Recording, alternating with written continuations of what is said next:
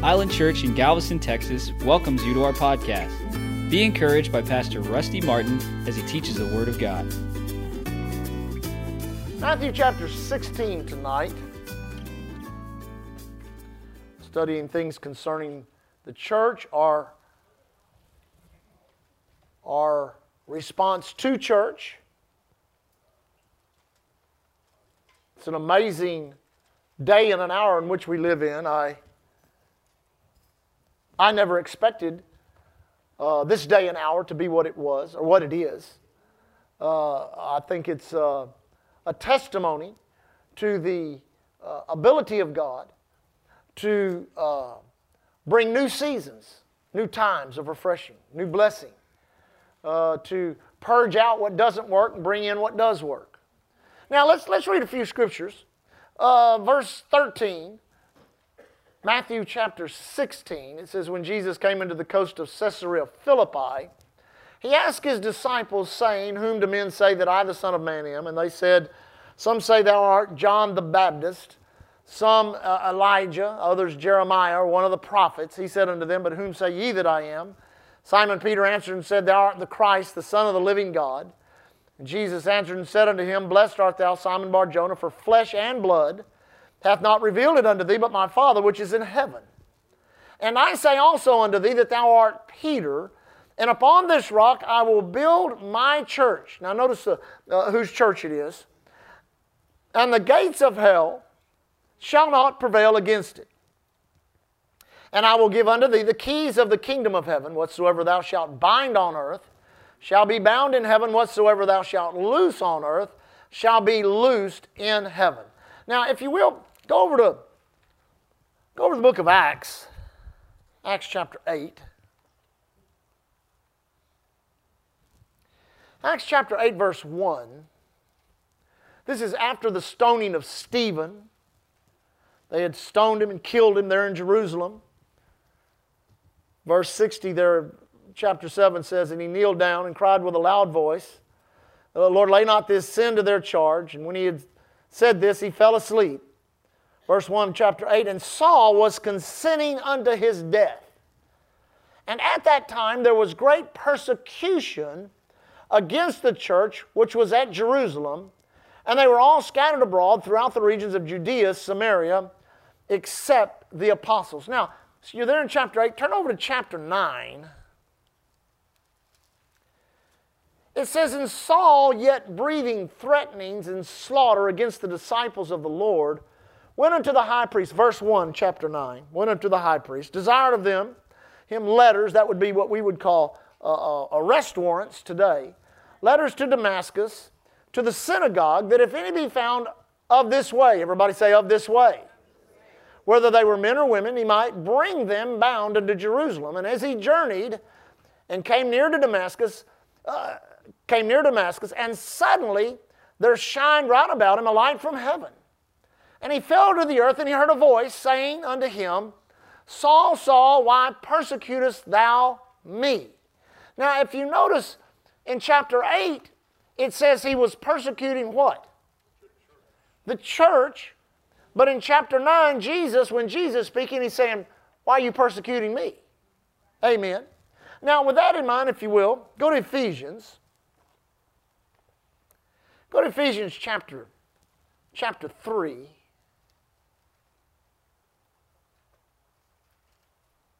Apostle Paul, speaking of himself here, he says, Unto me, this is in verse uh, 8, Unto me, who am less than the least of all the saints, is this grace given that I should preach among the Gentiles the unsearchable riches of Christ. Now, he's actually bringing to a conclusion some things about he's been saying about the anointing that's upon him to take this gospel into the Gentile world, and we are the Gentiles. Isn't that good?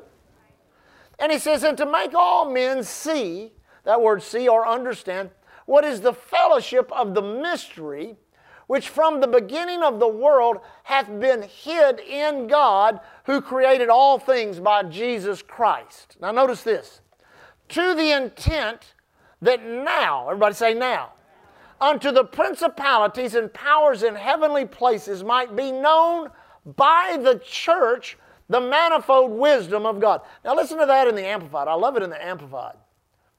It says the purpose is that through the church, complicated, many sided wisdom of God in all its infinite variety and in, in, in innumerable aspects might now be made known to the angelic rulers and authorities, principalities, and powers in the heavenly sphere.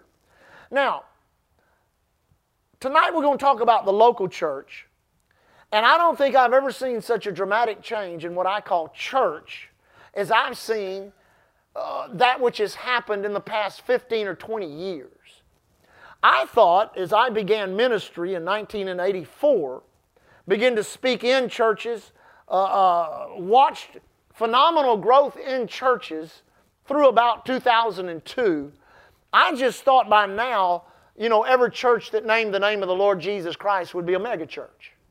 I couldn't see any other way. I, I just, I just couldn't, couldn't uh, uh, fathom uh, any, any reprisal, blowback, uh, uh, any type of attack of the adversary, anything that could go on uh, that could cause the church to be reduced. Now, it's never been reduced in its authority. It's never been reduced in its purpose. It's never been reduced in the intention that God has for it.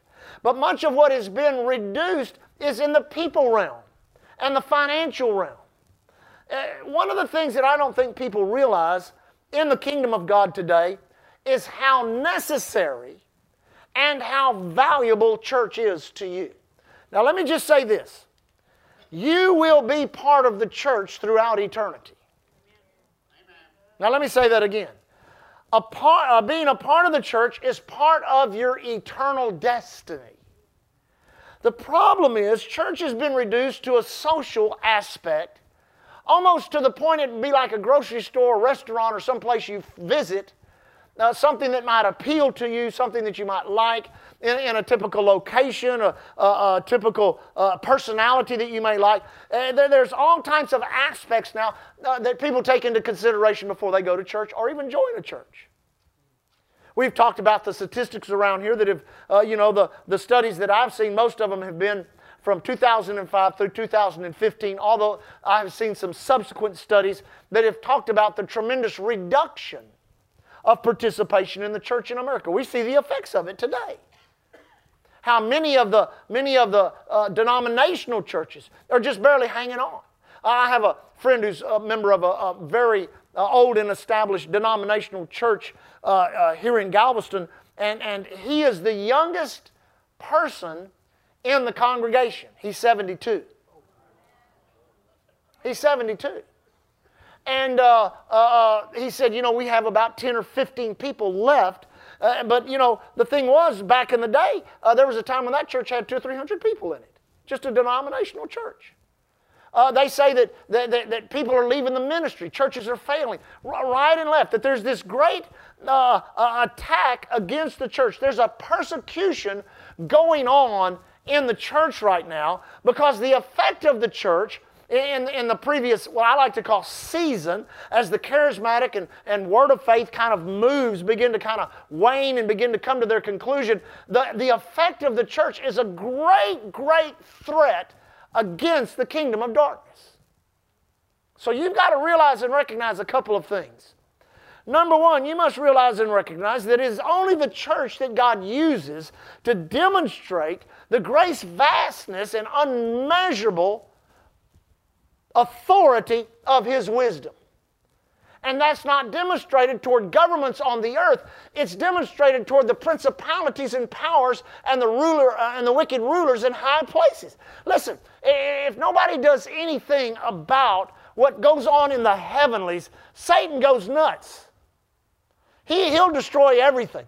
And if you look back, just, just take the last hundred years. We're fixing to go into, into 2020, so we'll go from 2020 to 1920.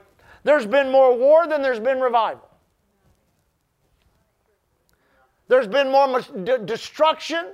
There's been more uh, hate. There's been more uh, prejudice. I'm telling you, it's like the adversary has just unleashed everything that he can unleash.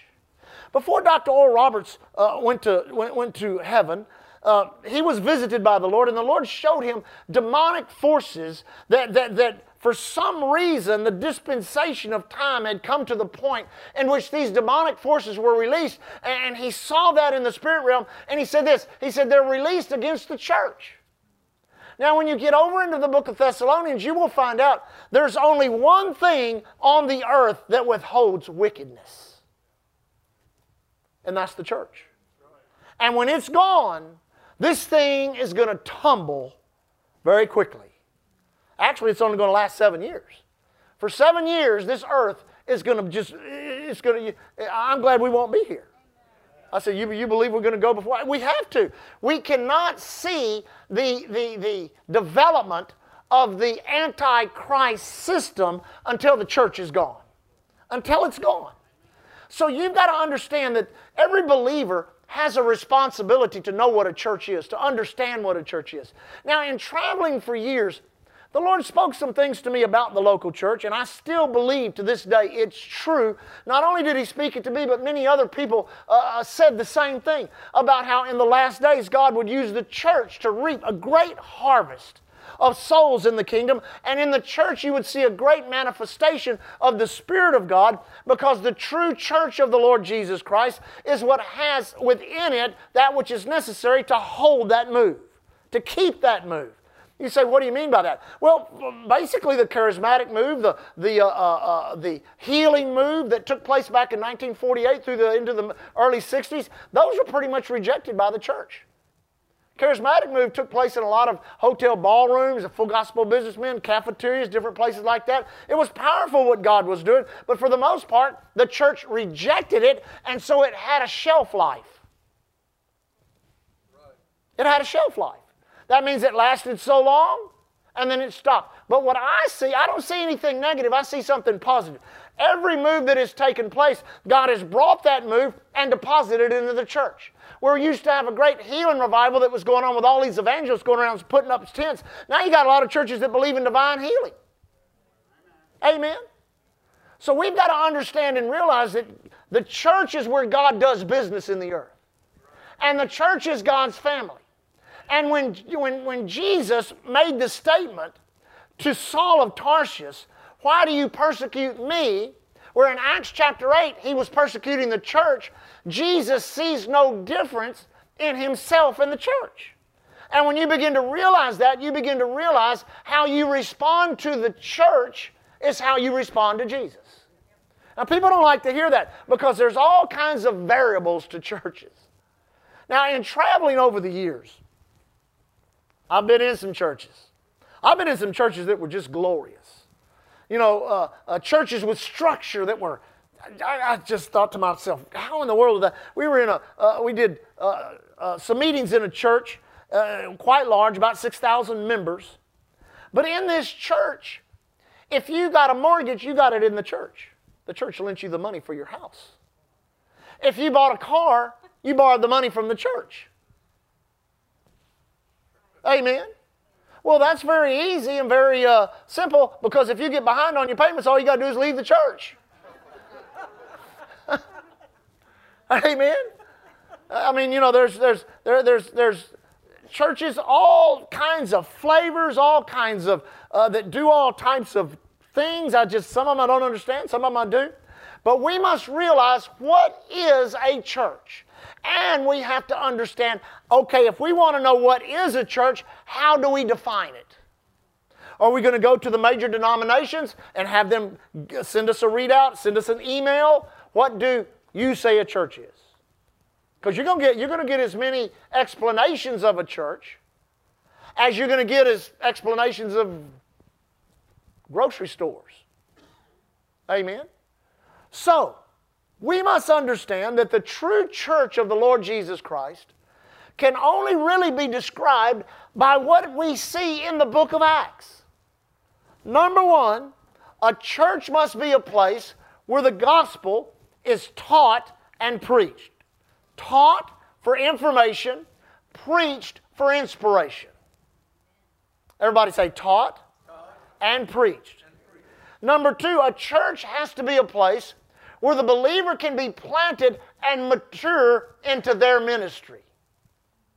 Now, that doesn't mean you're going to mature into a, an apostle, prophet, evangelist, pastor, or teacher, but every one of us have a ministry. excuse me. Every one of us have a ministry within the church, and every one of us have a ministry outside the church.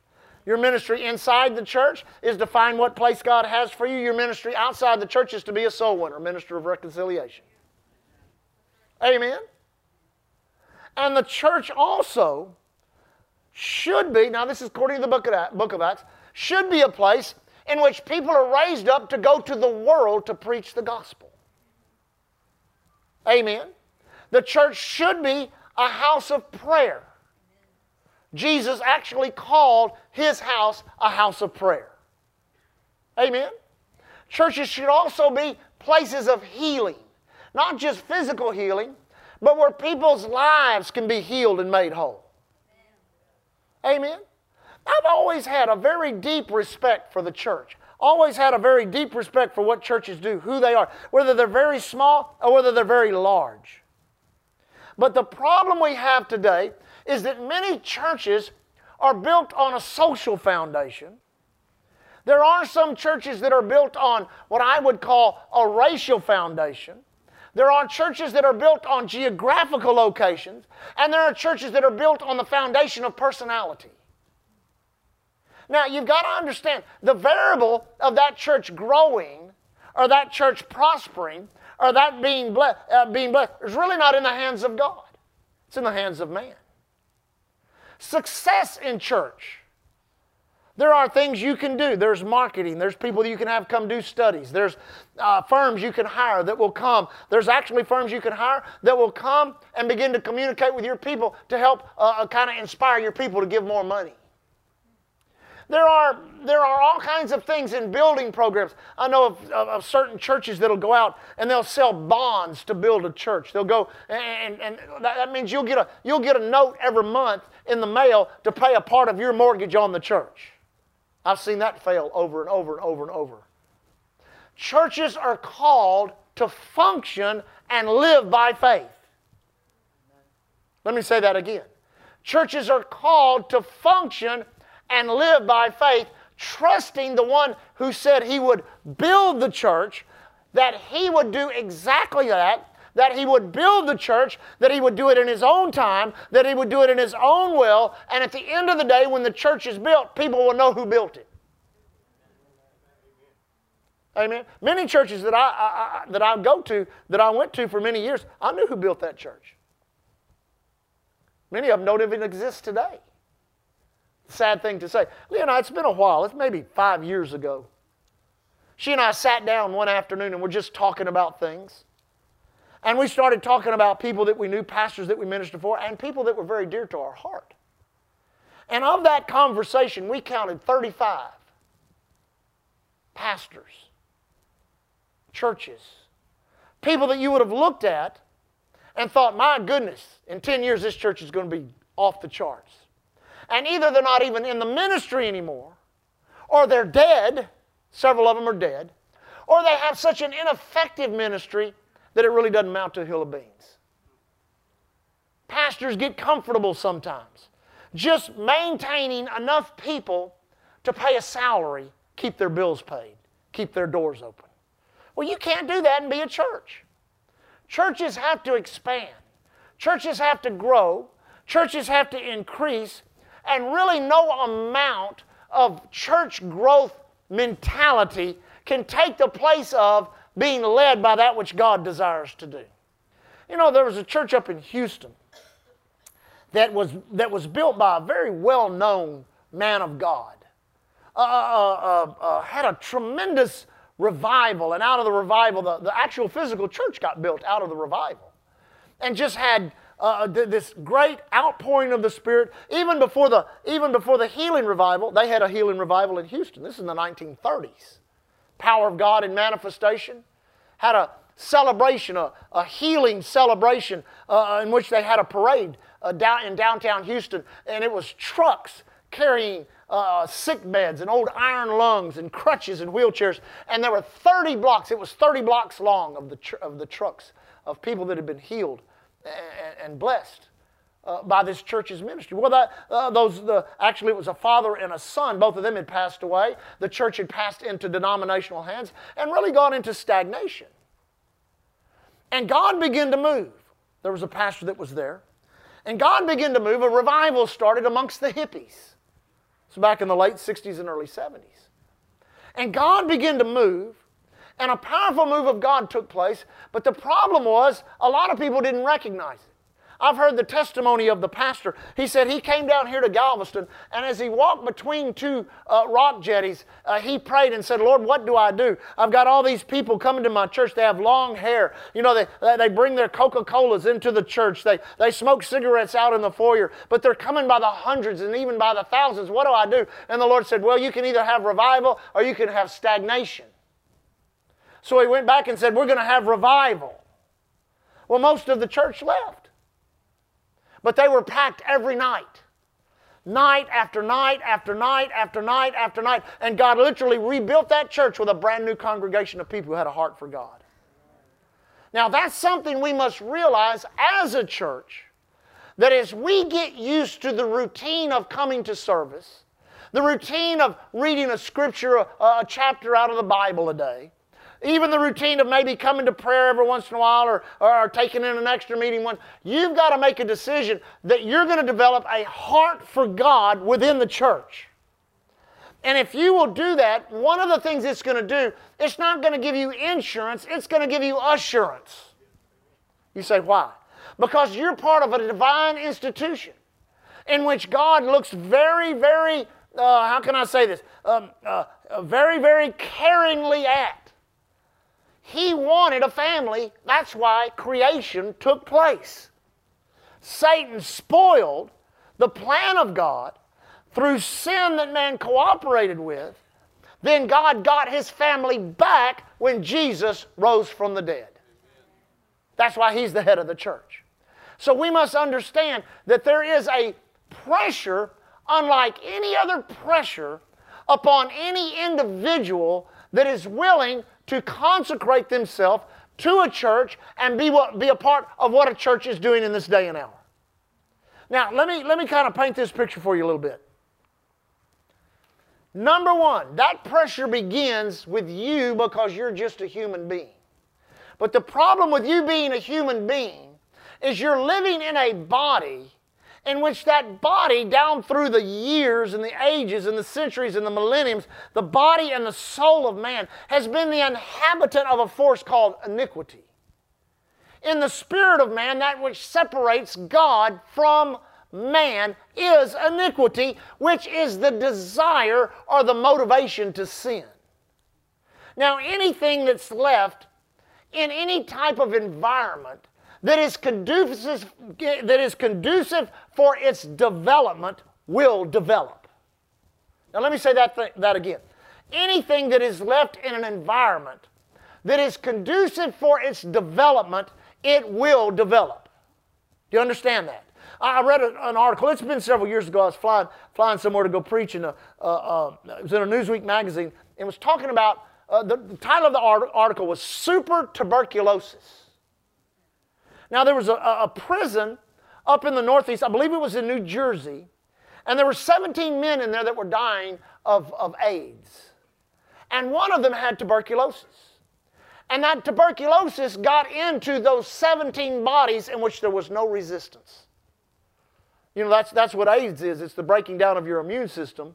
Uh, so, so, there's no resistance in your body. It can't resist any disease, so any disease that gets in your body just mastates. Well, that thing mastated in those men. Got into a couple of the, of, of the care workers. And those care workers, they did everything they tried, could possibly do. Uh, they, they, they, they, tried to, they tried with the antibiotics, all the, all the wonder drugs we have, everything, and they could not stop. That stuff ran its, ran its course and killed, killed those two workers. Uh, Doc, you've heard of that. Raise your hand. Give us a witness right there. Now listen, they, the phenomenon of that blew them away. They're like, oh my God. Man, a, a, disease can get into a body in which there's no resistance, and what does it do? Strengthens the disease.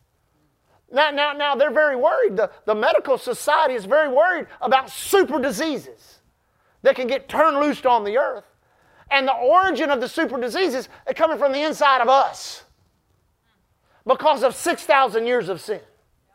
Now, you flip that over to the soulish realm, and you have to come to the conclusion in your own life and in your own mindset that everything in you that fights against that which God wants to do in you and with you has had 6,000 years to develop itself in order to bring opposition against you. Now you think about that. But then you think about how powerful salvation is. I said, think about how powerful salvation is. And you get born again, and you begin to develop this hunger for God. Just like anything else, there has to be a development. You have to develop a hunger for God beyond your need. Now, just as a observer and participant, if I could say what was the number one thing in the great move of God that culminated in that, in that Word of Faith, Independent Church, charismatic move, what was the number one thing that has caused the church to be what it is today? Why has there been a reduction?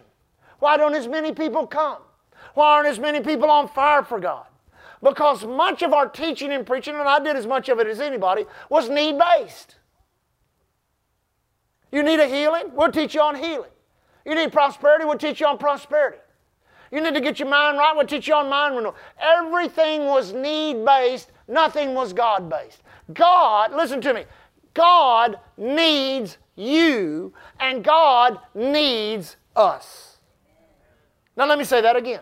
God needs you, and God needs us, but if we don't understand that, then our responsibility level goes way down. Now, also with that in mind, demands were put on people. Many of them were of God, much of it was of God. But that which is not of God, that ends up in the church, many times ends up being used by the devil to bring great discouragement, great offense, great harm, and great hurt. And that was the demand that's put on people. The only three things you have in life to give is your time, your effort, and your money. Amen. Now I watch I watch teaching on prosperity go right into the ditch. I mean, some of the goofiest stuff I ever saw in my life. Not only that, I saw it produce millions and probably even billions of dollars that people didn't go to the world with. People didn't, people didn't uh, use it for missions work. People didn't use it to build orphanage. People used it to look like the world with. Now that God doesn't bless that. And that's pretty much come to an end. And there's a lot of ministries today trying to continue to rehearse that message to try to keep it going. And as they've downsized over the years, if you really didn't know anything behind the scenes, you couldn't tell it. But I could tell you several ministries, large ministries that I have connections to, that have said things like this if we don't change what we're doing in two years, we'll be bankrupt. Because we built a ministry over here uh, back in 1995, 96, and 97 when we had 12 to 15 million dollars a, a, a, a, year coming in, and now we have built it on that, in which we need 12 to 15 million dollars coming in, and we're only getting about four or five now. Well, what are you going to do? You see what I'm saying? Anytime you're on enemy soil, let me say that again. Anytime you're on enemy soil, you're going to be subject to the culture of that enemy. Now, let me say that again. Anytime you're on enemy soil, you're going to be subject to the culture of that enemy. So you have to understand there is resistance against you and resistance against me. They didn't experience in 1930. They didn't experience that in 1940. They didn't experience that in 1950. They didn't experience that in 60 or 70 or 80 or even 90. You say, why? Because it was not there, but now it's there. There is a persecution. Now, let me say this this may help you. Persecution has a unique element to it. If you study persecution in the church, and if you study it in the history of the church since the writing of the Bible, you will see that physical persecution is one of the most powerful conductive things that can cause revival to manifest. Now, let me say that again. Physical persecution is like gasoline on a fire when it comes to revival. Give uh, say they came in uh, tonight, uh, um, whoever the law enforcement would be, arrested me, arrested the board of the church, arrested Dustin, arrested Alan, anybody in ministry with a 501c3 for no other reason, no other reason. The headline Gospel ministers arrested Wednesday night for preaching the gospel. How many people would be in this church on Sunday morning? You couldn't hold them. I said you couldn't hold them. It'd be like, like gasoline on a fire. Satan knows that. In a free society where there is no governmental persecution against churches, he knows how to take that persecution from the outside and put it on the inside. That's been one of his strategies ever since the church began to prosper. Listen, the church has never prospered like it has in the past 30 years. There was no, listen, these guys, Rex Humbard and, and, and Oral Roberts, and these guys that pioneered television ministry. Did They, listen, I, have sat, I've sat in the car and talked to Dr. Roberts about these things. I've sat at dinner tables and talked to He said, it, it, he said, you don't understand, it was just an absolute miracle. A miracle that we ever had a television broadcast. A miracle that Billy Graham was able to do what he did when he started being on national television. Did you know that? They didn't give him that time. Did you know that? They didn't give that to him saying, oh, we just love, this is America, land of the free, home of the brave. You know, in God we trust, so you can just, you can have, you can have two hours on Saturday night to preach the gospel. They don't, no, they don't do that. That time was bought at a very high expense because during that time, people buy 30 second and one minute and two minute slots and advertise, and you've got to pay for all of that plus what they want for you to preach the gospel. And then we had Paul and Jan Crouch that came up and began to believe God for a entire satellite system that would beam the gospel onto the planet Earth all at one time. Can you imagine that? See, sometimes we forget our own history. You know, the Bible says over in Exodus 17, he told Moses he, they had had a great uh, victory at Rephidim, and there was a great victory. And God said, told Moses, He said, rehearse in the ears of Joshua this victory. What was he doing? He was preparing him to go possess the land. Amen.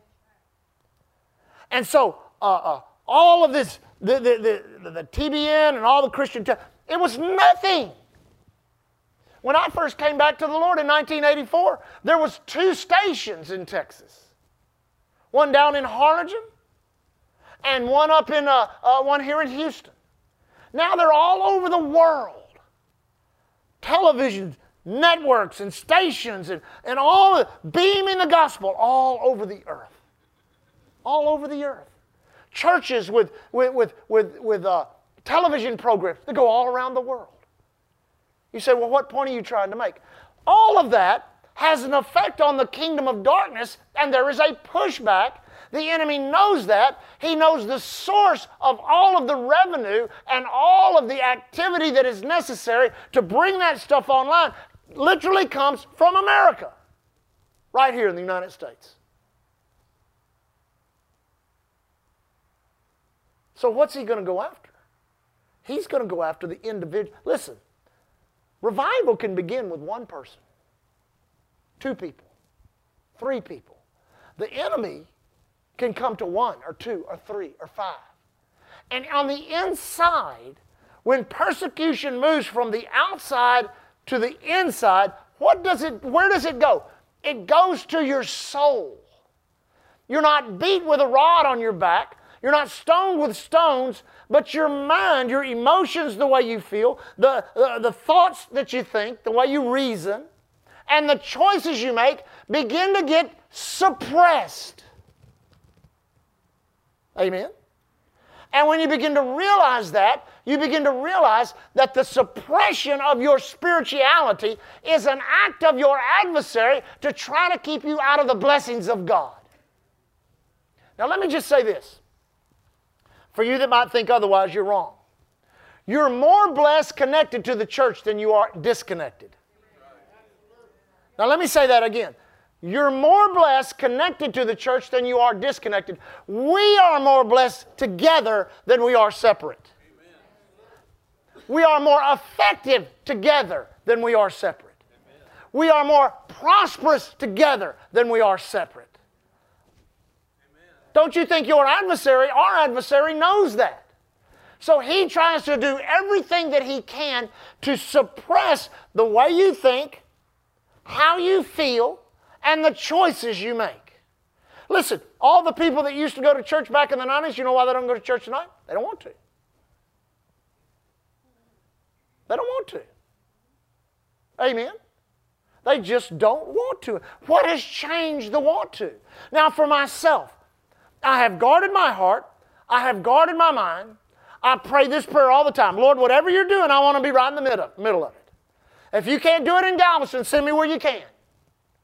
If you can't do it in America, send me to the nation you can do it. I do not want to miss anything you're doing in this day, in this hour. I will not suppress my personal witness. I witness to people all over the town, all over the town. Talk to people about the Lord. Witness to people all over the place. I got, I got, I've always had a group of friends that were not saved that I'm working on them to get saved. As much ministry outside the pulpit as there is in the pulpit. I've always had a heart for local church. As we helped churches for over 18 years, I begin to see how the enemy comes in and begins to do things to suppress the people, to suppress their hearts in order to keep them from being effective in the kingdom and causing that corporate blessing not to happen or taking place. Amen? That's why you've got to be so careful. Number one, everybody say, number one, you've got to value the church. And the church isn't some building. And the church isn't some, you know, some idealist. The church is us. It's the people. Jesus described corporate as this, where the two or three gather in my name. I'm right in the middle of it. That was a corporate statement he was making. Jesus also said this. He said, upon the revelation of who I am, I'm going to build the church. And actually, if you study out the scripture, he said, I'm going to build the church on the revelation of who I am in you.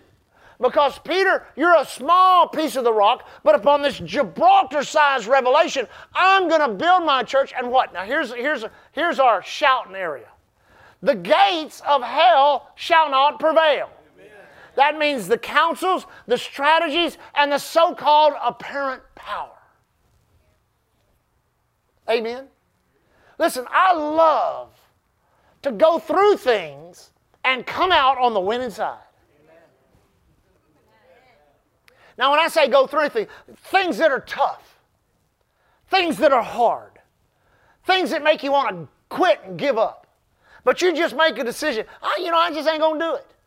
I'm gonna say, I'm gonna see God move. I'm gonna see, I'm gonna see blessings. I'm gonna see souls saved. I'm gonna see people healed. I'm gonna, I'm gonna see it in Jesus' name. I just, we just got the uh, uh, my first book that I'm writing, and I and I rehearsed a story and I've told it here several times, but it's, it's, it's one of the things, I, and I, the way I use the story in the book is for this point. How you go through things in life and God sets a standard on the inside of you that just makes you who you are and just makes you, you're, not, you're just not going to quit. You're just not going to give up till you, till you get what you want. When I was a, a, a, a sophomore, actually after my freshman year into the summer between my freshman and sophomore year, I got interested in rodeoing. I got tired of getting beat up on the football field. Everybody grew but me. I weighed 130 pounds, soaking wet, and you know I was fast, so they always wanted me to, you know, you go catch the ball, and you know I just had the tar beat out of me too many times. And I was in FFA, Future Farmers of America, and I had a friend, and his his family owned a ranch outside of outside of Houston, and I started going to rodeos with him. And next thing you know, I ended up interested in it. And I ended up actually being a bull rider, riding bulls. Did it for three years. Got on all kinds of bulls. And you know, it's, that's not anything that you begin doing with any amount of success. I mean, you don't start out, you know. I remember the first bull I got on, it was in Highlands, Texas, and this was an old bull and a tired bull. You could ride him for $2. Two bucks. He kind of, they'd open the gate, and he'd look out the gate, and he'd hop like twice.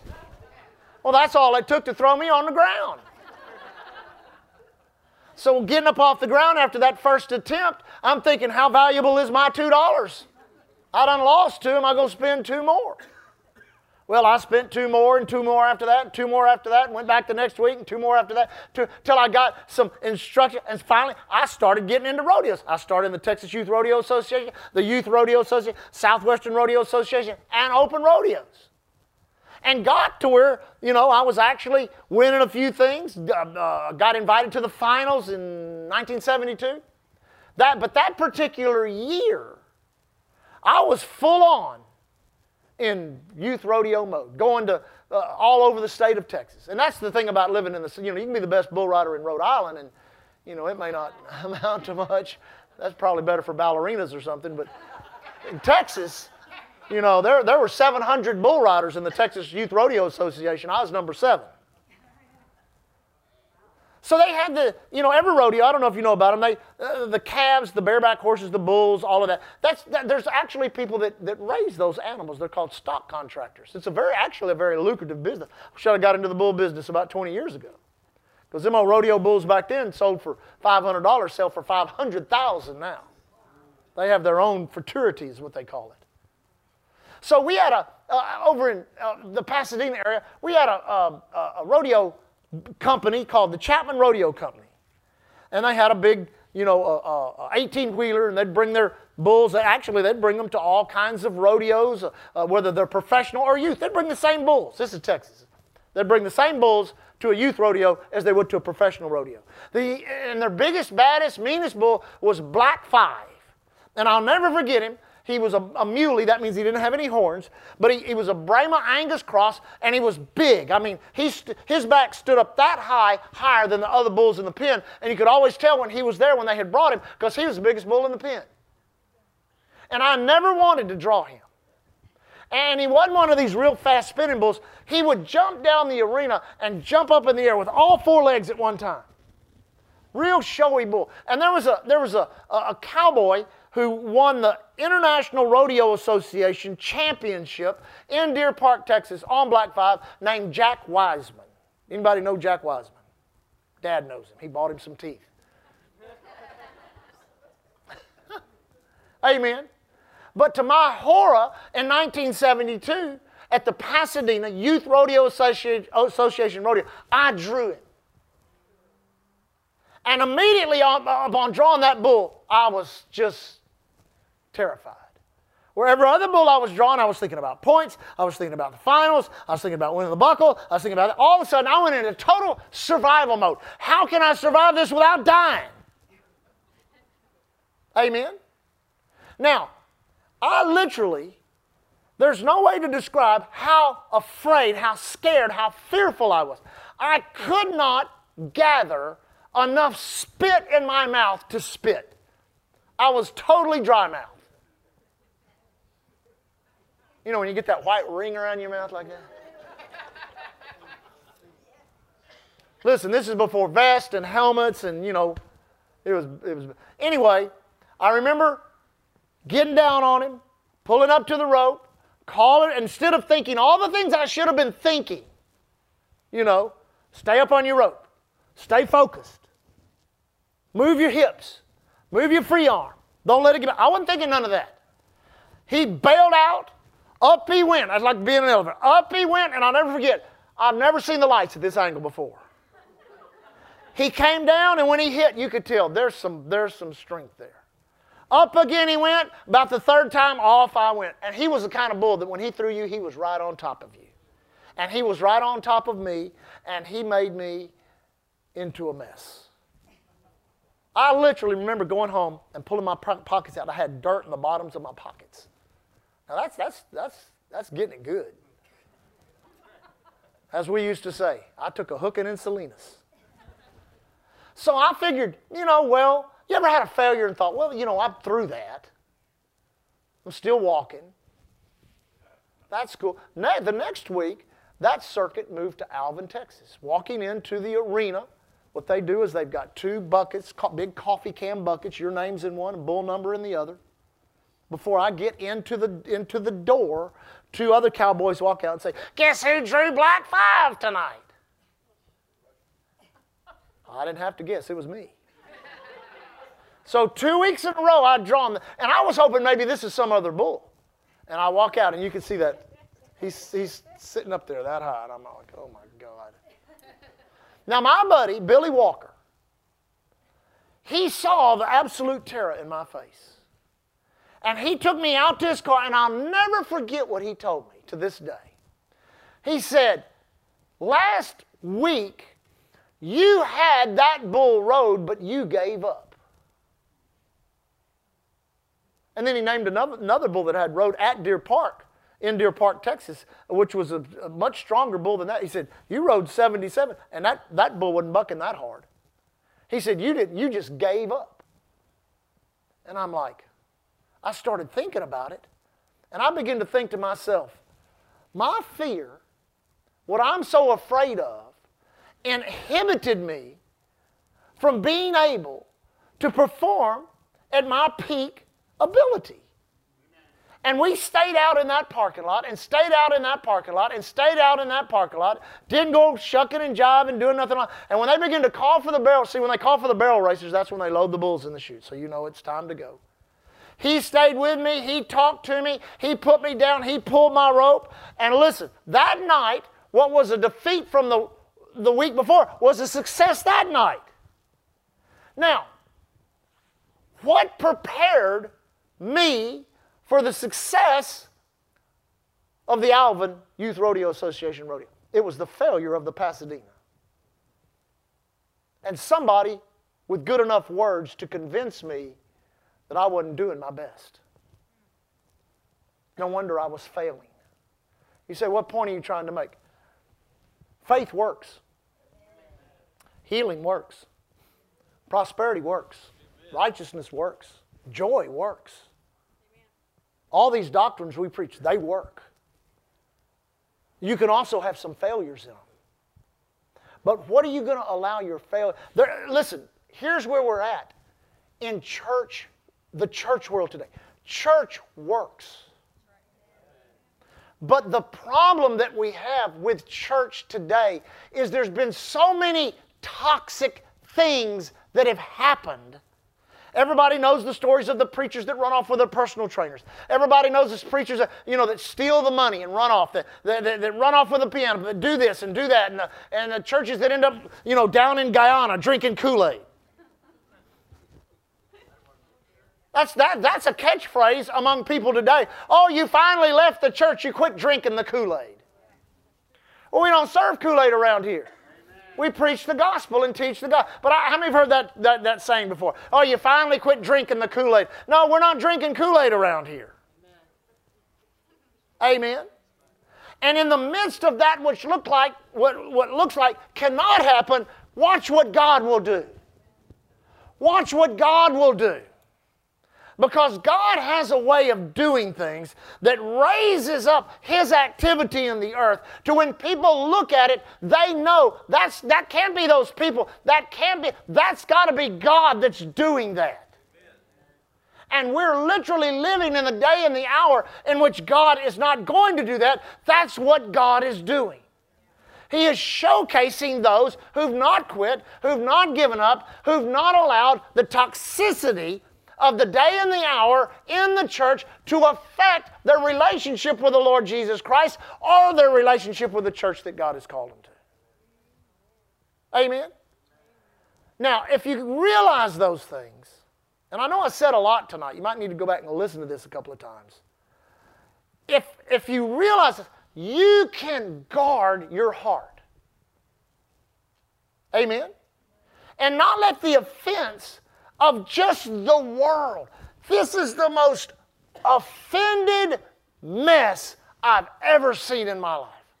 I'm not talking about church. I'm talking about walk outside the doors, turn on the radio, turn on the television, listen for 30 minutes, and you're going to hear a bunch of offense. so, my last thought are you going to let it affect you? Going to let it get into your spiritual walk? Going to let it mess with your mind? Are you going to rise above it and make the decision? You know, God hadn't left me alive into 2019, 2020 to let me just exist till death runs its course. God has me here for a reason. God has us here for a reason. God has us here for a purpose. We're not going to miss that reason. We're not going to miss that purpose. We're going to be the ones that's going to be on the tip of the spear and the cutting edge of what God is doing in this day and in this hour. Amen? You love the Lord? Give the Lord a shout. Oh, give him a mighty shout. Stand on your feet this evening. Thank you, Lord God. Say this out loud Heavenly Father, I thank you that I'm alive in this day and in this hour. And no matter how strong iniquity has masticated in humanity, I'm born again. I am the righteousness of God in Christ Jesus. Greater is He that is in me than He that is in the earth. I will overcome the inward persecution of the soul, and I will walk in my family, in my church family, in the blessings, in the promotion, in the deliverances of God Almighty. And we shall see His blessing overcome us in such a way that many people will come just to see what the Lord has done. Thank you for it, Lord. Thank you for it, Jesus. Thank you for it, Heavenly Father. We receive it in Jesus' name. Father, now we thank you as we leave tonight. We are the protected of God. We are the kept of God. Thank you, no evil befalls us, no plague comes nigh our dwelling place. Angels have charge over us as we travel on the highways, the airways, the railways, or the seaways. Lord, as we handle the resource that you've given us, thank you that we're not subject to accident, trauma, evil plans of wicked men or Satan himself. Thank you that we abide under the shadow of the Most High. And thank you for an effective working of the angelic realm and your Holy Spirit to guard, protect, and keep us in this dangerous hour. Thank you, Father. As we leave tonight, we do recognize and realize each and every one of us have open doors of utterance in which we may boldly speak your word. Stretch forth your hand to heal. Let signs and wonders be done in the name of your holy child Jesus. Lord, as we leave tonight, we walk in faith and love towards you. We walk in love toward one another. Thank you for our church. We live as the ambassadors of Christ you've called us to be. Thanking you, Lord, here at Island Church. We're covered by the blood, empowered by the word, and anointed by the Holy Thank you for listening to Island Church's podcast. To find out more information about Island Church in Galveston, Texas, visit our website at islandchurchgalveston.com. Hallelujah, Jesus.